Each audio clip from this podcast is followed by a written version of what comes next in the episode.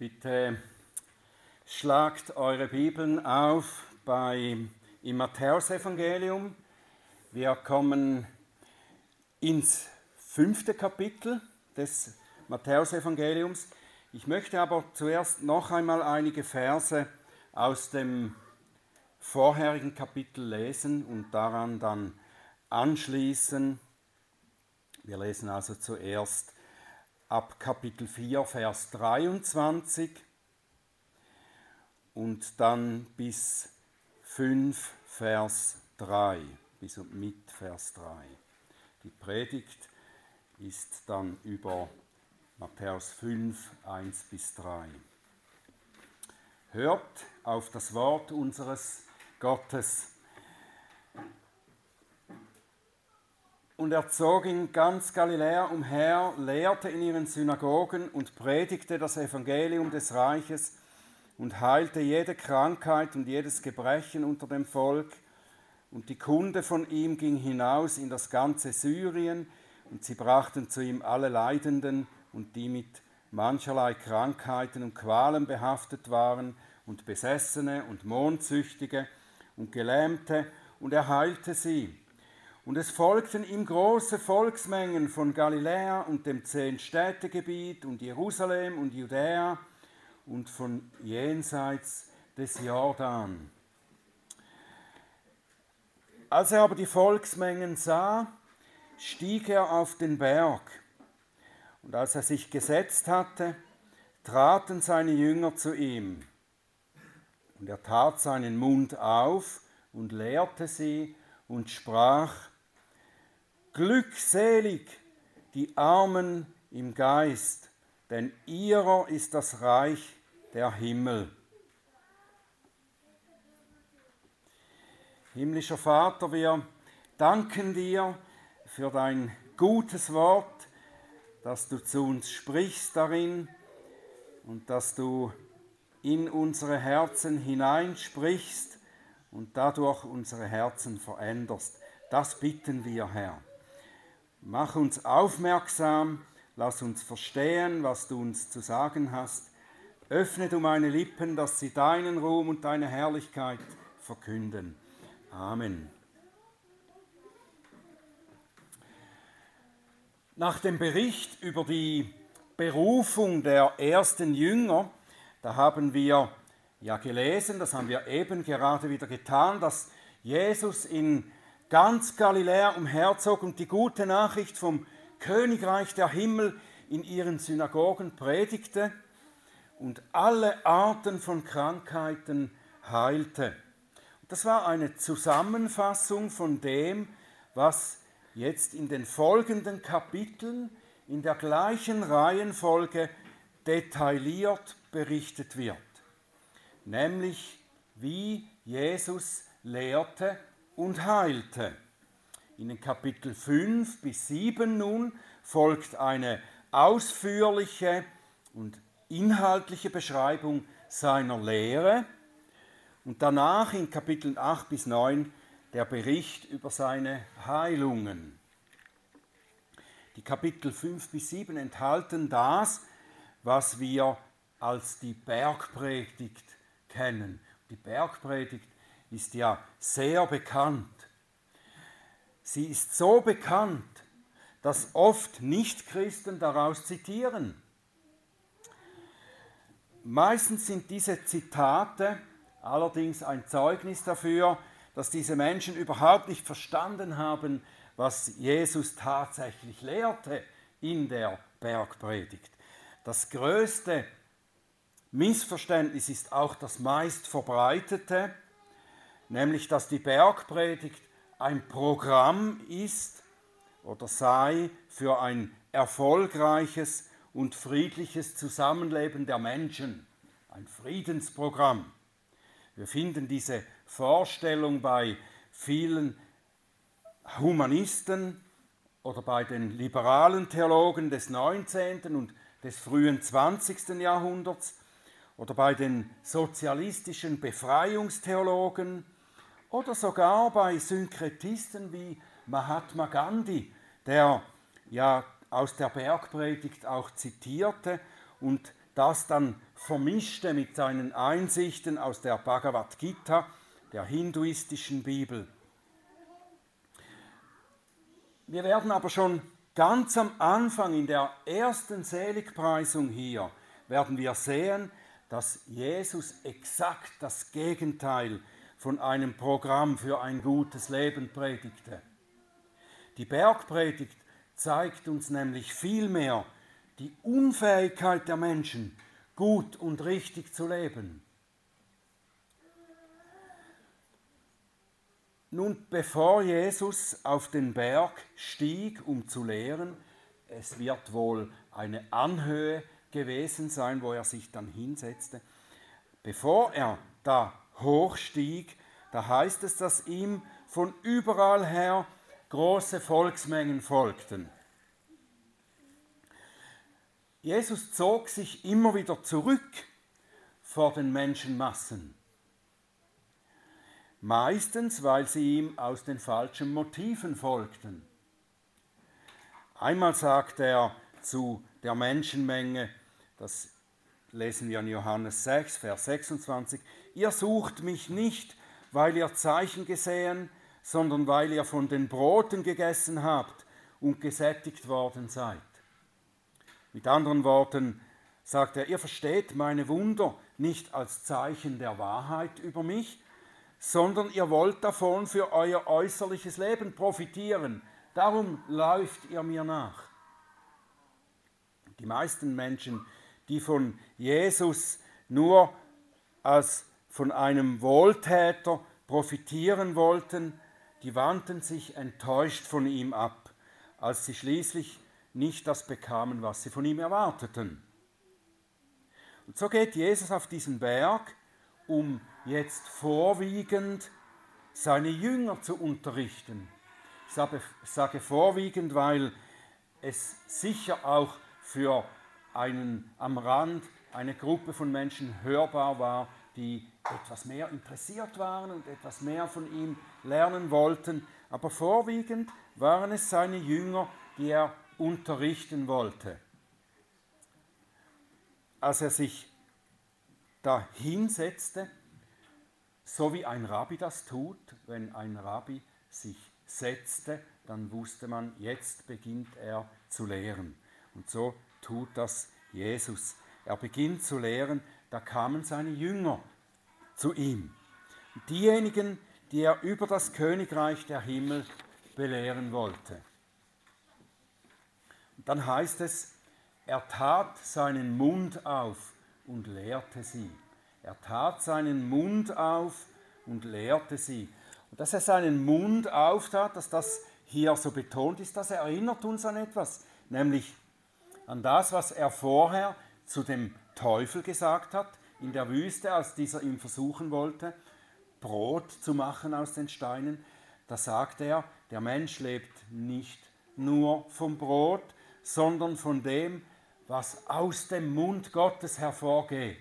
Und nun tut Gott, der Sohn, seinen Mund auf und lehrt das Wort Gottes. Und dieses Wort, das Thema seiner Lehre, ist das Evangelium. Die gute Nachricht vom Königreich der Himmel.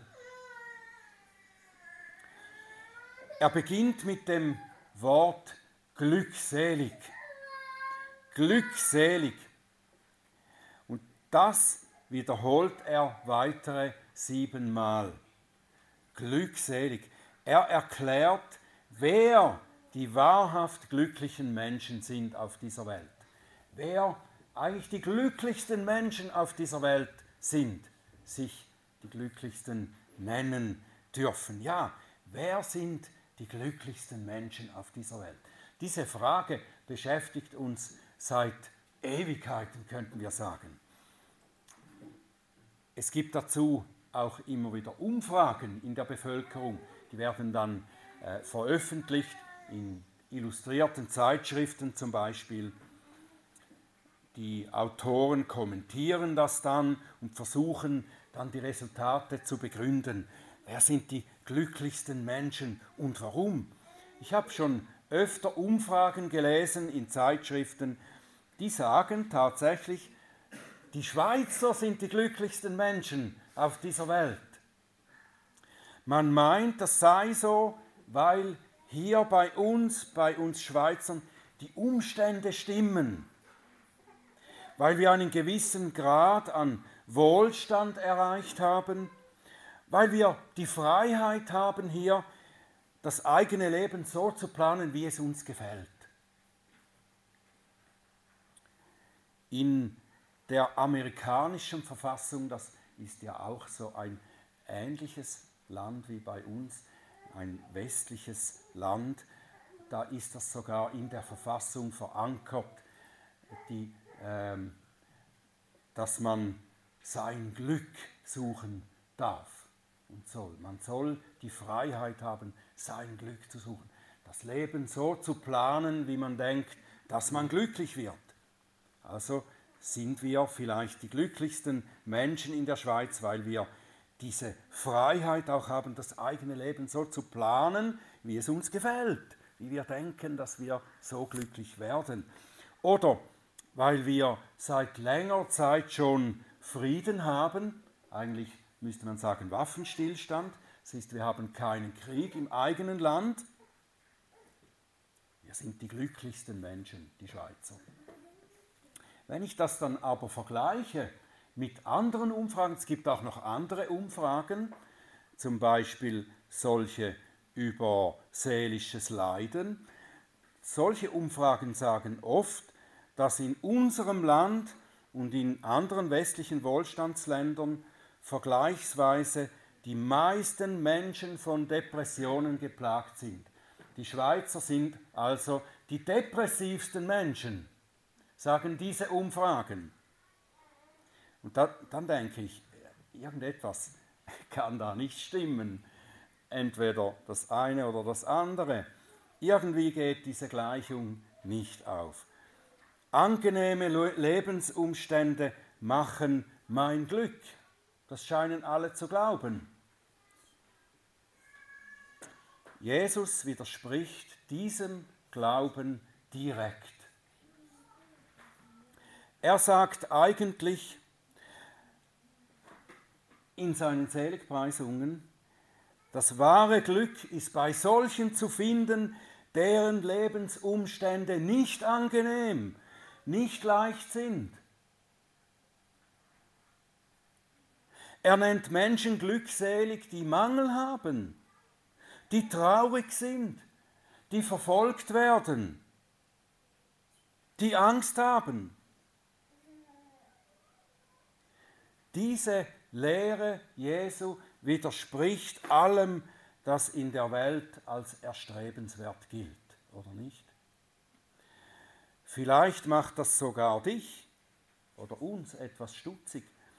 Wir könnten ja dann im Gegenzug fragen, muss ich dann jetzt dafür schauen, dass es mir in meinen Umständen schlecht geht, dass ich in notvolle Situationen gerate um dieses sogenannte Glück zu finden, das Jesus hier nennt? Es gab tatsächlich immer wieder solche Bewegungen in der Christenheit, schon ganz früh in der alten Kirche, in der frühen Zeit der Kirche. Da gab es zum Beispiel Leute, die absichtlich Verfolgung auf sich ziehen wollten, weil Jesus gesagt hat, die Verfolgten sind glückselig oder solche, die tatsächlich auf, Pfähle, auf Pfählen lebten, lange Zeit, auf Pfählen und da oben aßen und versuchten zu schlafen. Sie wollten leiden, um im Sinne der Seligpreisungen glückselig zu werden.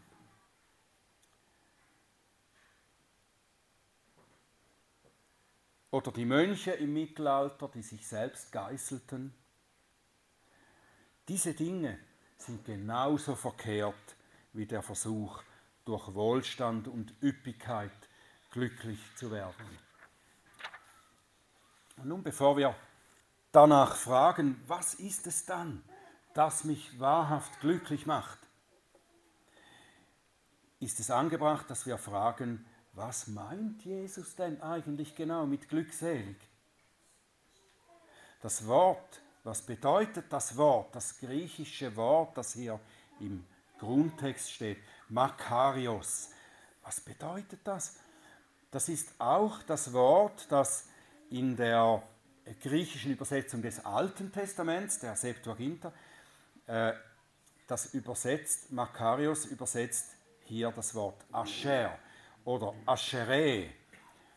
Das steht zum Beispiel im Psalm 1. Glückseligkeiten des Mannes. Das steht es, da steht es sogar in der Mehrzahl. Glücklich der Mensch, der nicht folgt dem Rat der Gottlosen. Also das Glück oder die Glückseligkeit ist im Alten Testament oft so ausgedrückt, dass Gott sein Angesicht über jemandem leuchten lässt. Das entspricht dieser Glückseligkeit. Gott lässt sein Angesicht über dich leuchten. Das heißt, dieser Mensch, der glückselig genannt wird, er hat Gottes volle Zustimmung. Er ist von Gott angenommen und gesegnet. Er hat einen Frieden, der alles Verständnis übersteigt. Er hat eine Ruhe und Geborgenheit, die seinem Leben einen festen Halt gibt, der durch nichts weggenommen werden kann. Er ist mit dem Bewusstsein, das ist mit dem Bewusstsein verbunden, mir fehlt absolut nichts. Diese Glückseligkeit ist auch dann da und hält auch dann an, wenn wir offene Baustellen im Leben haben. Wenn die äußeren Umstände gar nicht wunschgemäß sind. Wenn ich in schwierigen Beziehungen leben muss. Wenn meine Kinder nicht den rechten Weg gehen. Wenn ich keine Arbeit habe oder zu viel Arbeit. Wenn ich angefeindet oder übervorteilt werde, wenn ich einen geliebten Menschen verliere, dann hält diese Glückseligkeit, die Jesus nennt, auch noch an und ist genauso da. Das Glückselig, das die Bibel meint, ist nicht ein Glücksgefühl, das mich zum Beispiel überkommt, wenn ich mich verliebe oder wenn ich im Lotto gewinne, wenn ich alle Ursachen für meine Ängste, wenn die weggenommen werden oder auch wenn ich mich endlich mit jemandem versöhne, mit dem ich lange Zeit verstritten war oder in, in Spannung gelebt habe. Die Glückseligkeit, die Gott schenkt, ist etwas viel Tieferes und Stabileres, das inmitten all dieser Dinge anhält und das von meinem Wohlstand und von meinen Umständen unabhängig ist. Diese Glückseligkeit ist gegeben, wenn von dir gesagt werden kann, dass dir das Königreich der Himmel gehört. Oder anders ausgedrückt, dass du ein Teilhaber des Königreiches der Himmel bist. Willst du auf diese Weise glückselig sein? Auf diese Weise, die durch nichts weggenommen werden kann, auch nicht durch all deine schwierigen Dinge in deinem Leben. Dann musst du dir zu Herzen nehmen, was Jesus in seinen Seligpreisungen sagt. Wann kann man von dir sagen, dass du ein solcher Bürger des Himmelreichs bist und glückselig bist? Jesus sagt zuerst, dass die Bürger des Königreichs der Himmel arm im Geist sind. Du musst arm im Geist sein. Und das ist jetzt wieder so eine Sache, die wir leicht falsch verstehen könnten und die in der Tat auch oft falsch verstanden wurde. Und darum zuerst, was arm im Geist nicht ist räumen wir zuerst die falschen Verständnisse weg.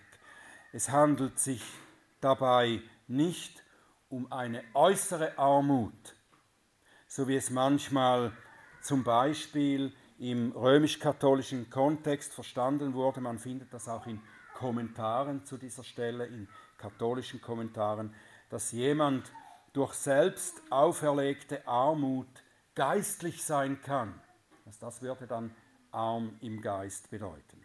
Das ist nicht so. Die Bibel heißt Armut an sich nicht gut. Was die Bibel verurteilt, ist die Gier nach Reichtümern. Und dieser Gier können aber auch arme Leute verfallen sein. Auch gibt es in der Bibel viele Berichte von wirklich geistlichen Menschen und Vorbildern, die sehr reich waren. Allen voran Abraham. Dann bedeutet geistlich arm auch nicht, dass jemand intellektuell schwach oder geistig behindert ist. Das wurde auch oft schon so gesagt. Oftmals in, in einer dummen Art von Humor oder wenn jemand sich dumm benimmt, sagt man, selig sind die geistlich Armen.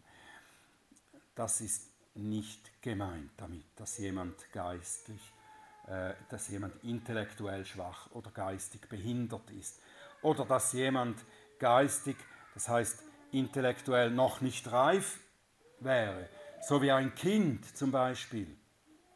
Wenn Jesus sagt, dass wir im Glauben wie die Kinder sein sollen, dann meint er nicht das, was er hier über geistlich arm sagt. Und es bedeutet auch nicht, dass jemand in einer Weise gesellschaftlich oder sozial schwach ist. Vielleicht übermäßig scheu oder zurückgezogen oder sogar selbstentwertend, so dass er immerzu sagt, ich bin ein Niemand, ich bin nichts wert. Das ist nicht gemeint. Und es meint auch nicht die kleinen Leute, die, diejenigen, die in der Gesellschaft keine bedeutende Stellung haben. Ich habe in einem Kommentar gelesen, dass Jesus sich ja vor allem um diese kleinen sozial randständigen Leute gekümmert habe und darum sei mit arm im Geist so etwas gemeint. Aber Jesus hat sich nicht in der Weise um sozial Randständige gekümmert, dass er sie bevorzugt hätte oder dass er meinte, man müsse so sein, um zum Königreich der Himmel zu gehören. Wenn dies alles jetzt nicht der Fall ist, was bedeutet denn dann arm im Geist? Ein wenig Hilfe könnten wir zunächst bekommen, wenn wir die Formulierung auch wieder im Griechischen anschauen, das äh, arm im Geist, die Grammatik des Griechischen in diesem äh, Begriffspaar ist für unsere Ohren etwas eigenartig, weil es wird da in einer grammatischen Form gesagt, die man eigentlich nicht direkt ins Deutsche übersetzen kann sonst würde es heißen, arm dem Geist, arm dem Geist, also mit einem äh, Artikel im Dativ, in der Form des Dativs. Und der Dativ ist eine interessante grammatische Form. Im Griechischen kann das eine ganze Anzahl verschiedener Bedeutungen haben, wenn etwas im Dativ gebraucht wird. Nicht so, wie wir das im Deutschen verwenden. Ich möchte euch jetzt nicht mit technischen Begriffen langweilen oder überhäufen und darum kürze ich etwas ab. Ich denke, es sind zwei Möglichkeiten, die am wahrscheinlichsten sind, warum das so in dieser Form steht. Entweder könnte man übersetzen, das heißt arm bezüglich oder betreffend dem Geist, oder dann arm durch den Geist. Also äh, entweder relativ oder instrumental, wenn ihr Fachwörter dafür wollt. Ich glaube, dass es, wenn man den biblischen Zusammenhang jetzt berücksichtigt, in dem das Wort steht, da ist es passend, dass wir beide Möglichkeiten zulassen, dass wir beides übersetzen. Das, das gibt es ab und zu, dass man solche Dinge auf beide Arten sagen kann oder sogar muss. Als dass wir erstens sagen, arm durch den Geist, was bedeutet, dass wir durch den Geist erkennen, dass wir tatsächlich arm sind. Also das ist etwas, was arm im Geist oder arm dem Geist heißt. Und dann auch, wir sind arm bezüglich dem Geist oder betreffend den Geist. Und das ist die Wahrheit, die uns der Geist zu erkennen gibt, die wir durch den Geist erkennen, nämlich, dass wir darin, was das geistliche Leben betrifft, bettelarm sind. So müssen wir sein. Jesaja gibt uns ein gutes Beispiel für diese Wahrheiten, für beide Übersetzungsvarianten eigentlich. Jesaja an einem bestimmten Tag im Todesjahr des Königs Usia, da sah er in einer Vision Gottes Herrlichkeit, so dass es wirklich schwierig war für ihn zu beschreiben, wie das aussah. Er sah Gottes Herrlichkeit, wie er auf dem Thron saß und die Engel ihn umgaben und ihn anbeteten. Und die Erkenntnis dieser Herrlichkeit Gottes gab Jesaja eine ganz klare Sicht von sich selbst. Er erkannte seine geistliche Armut. Er rief aus, wehe mir, ich bin verloren. Ich bin ein unreiner Sünder und wohne mitten unter unreinen Sündern. Das hat er erkannt, als er die Herrlichkeit Gottes sah. Mit anderen Worten sagt er, ich bin bettelarm, arm im Geist. Ich habe nichts vorzuweisen, das Gott gefallen könnte. Es gibt keine Chance für mich, vor dem heiligen Gott zu bestehen. Diese seine Armut war für Jesaja nicht nur eine theologische Wahrheit, die er im Priesterseminar gelernt hatte und jetzt nüchtern feststellte. Es war eine tiefe Erkenntnis, die ihn bis ins Innerste erschütterte. Wehe mir, ich muss vergehen, ich bin verloren. Weil ich ein sündiger Mensch bin. Ich kann mich nicht davor retten. Ich bin bettelarm im Geist. Und darum sandte Gott seinen Engel, der ihn dann von seiner Unreinheit reinigte und bewirkte, dass Gott ihn schließlich als Diener seines Königreichs annehmen konnte. Glückseligkeit.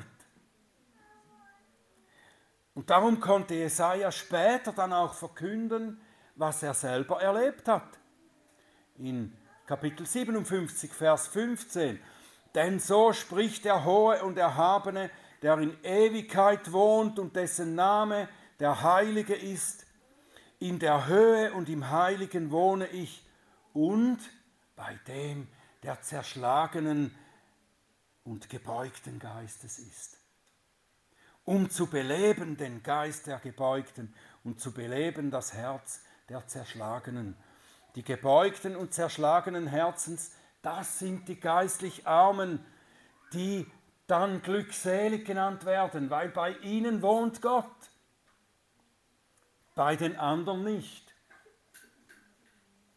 Noch einmal, die erste Seligpreisung nennt diejenigen glückselig, überglücklich, die ihre Armut im Geist erkennen, wirklich erkennen. Man kann diese Wahrheit natürlich auch nur theoretisch glauben und aussprechen, oder? Es ist ein Unterschied, ob wir das tun oder ob wir wirklich in unserem Innersten wissen, dass wir bezüglich dem Geistlichen vor Gott mit vollkommen leeren Händen dastehen. Dass wir erkennen, ich habe tatsächlich nichts, mit dem ich Gott gefallen oder mit dem ich ihm genügen könnte. Ich habe nichts, ich bin des Todes. Dahin müssen wir kommen.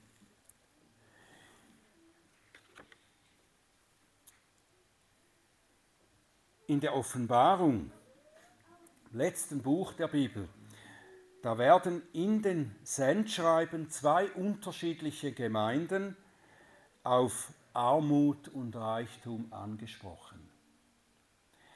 Die Gemeinde von Smyrna und die Gemeinde von Laodicea. Laodicea, das ist vielleicht etwas besser bekannt, ihr wird gesagt, du sagst, ich bin reich und bin reich geworden und brauche nichts und weißt nicht, dass du der Elende und bemitleidenswert und arm und blind und bloß bist.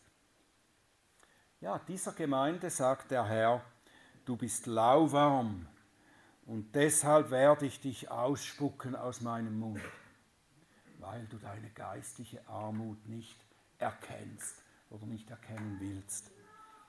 Demgegenüber sagt er der Gemeinde in Smyrna, ich kenne deine Drangsal und deine Armut, aber du bist reich.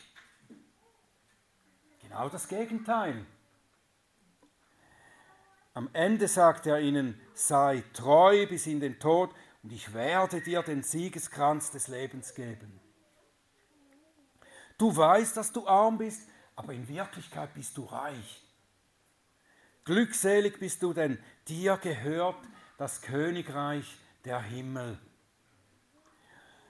Willst du so glückselig sein? Auch inmitten vieler Bedrängnisse? Dann musst du geistlich arm sein. Laodicea wollte das nicht. Sie gaben sich damit zufrieden mit dem lauwarmen Christentum das sie lebten. Weder kalt noch heiß. Ein bisschen christlicher Glaube. Vielleicht um das weltliche Leben, das sie auch pflegten, etwas zu versüßen. Vielleicht könnte man sagen, sie hätten die Bergpredigt benutzt, um dann ihr Leben aufzupolieren, etwas zu verbessern, Schlagrahm obendrauf zu machen. Können wir nicht das Angenehme von beiden Seiten haben?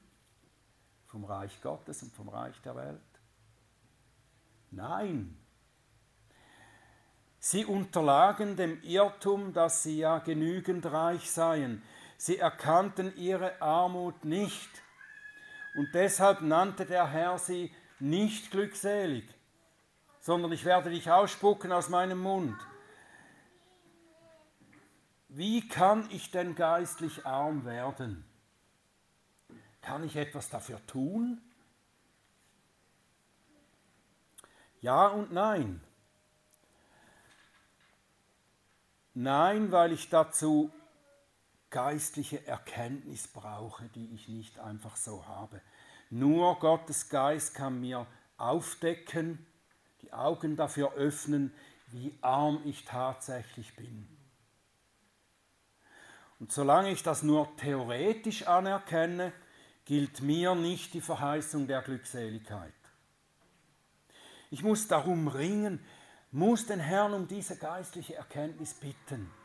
Das kann ich tun, um geistlich arm zu sein, so wie Jesus das sagt. Ich muss darum ringen, muss den Herrn um die geistliche Erkenntnis bitten. Die Erkenntnis meiner tatsächlichen Armut. Und das kann aber auch ein gefährliches Gebet sein, gefährlich in Anführungszeichen. Herr, zeige mir, wie arm ich tatsächlich bin.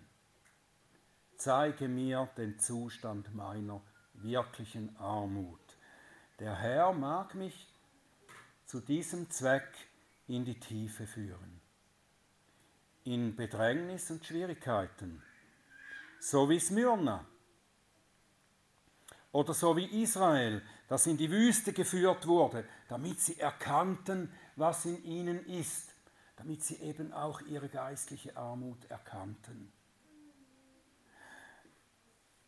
Aber er kann mir auch seine Herrlichkeit und seine Heiligkeit in einer Weise offenbaren, dass ich zutiefst erschrecke über meine eigentliche, eigene geistliche Armut und Unreinheit.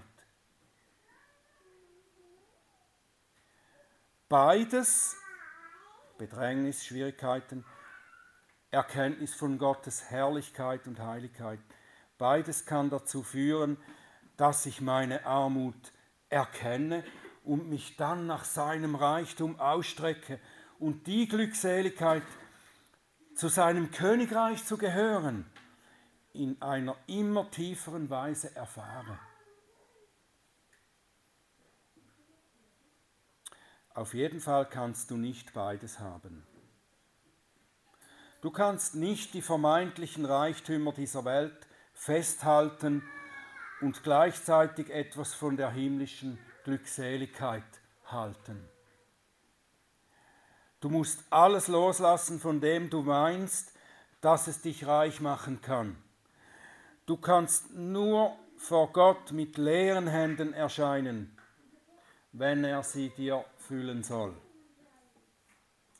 Bete, dass dir tief ins Bewusstsein eindringt, was das in deinem Leben bedeutet. Was ist es, dass du endlich, vielleicht nach Jahren, endlich loslassen solltest, um geistlich arm zu sein und dadurch seinen Reichtum, seine Glückseligkeit zu erfahren. Was ist es in deinem Leben, das du vielleicht endlich nach Jahren loslassen solltest, um geistlich arm zu sein und seine Glückseligkeit zu erfahren? Vielleicht ist es nur ein Gedanke, eine Art zu denken über das christliche Leben. Vielleicht musst du die loslassen. Höre dir noch einmal an, was der Herr zur Gemeinde in Laodicea sagte. Ich kenne deine Worte, dass du weder kalt noch heiß bist. Ach, dass du kalt oder heiß wärest. Also, weil du lau bist und weder heiß noch kalt, werde ich dich ausspeien aus meinem Munde weil du sagst, ich bin reich und bin reich geworden und brauche nichts und weißt nicht, dass du der Elende und bemitleidenswert und arm und blind und bloß bist. Rate ich dir, von mir im Feuer geläutertes Gold zu kaufen, damit du reich wirst. Glückselig die Armen im Geist, denn ihnen gehört das Königreich der Himmel. Amen. Lasst uns beten.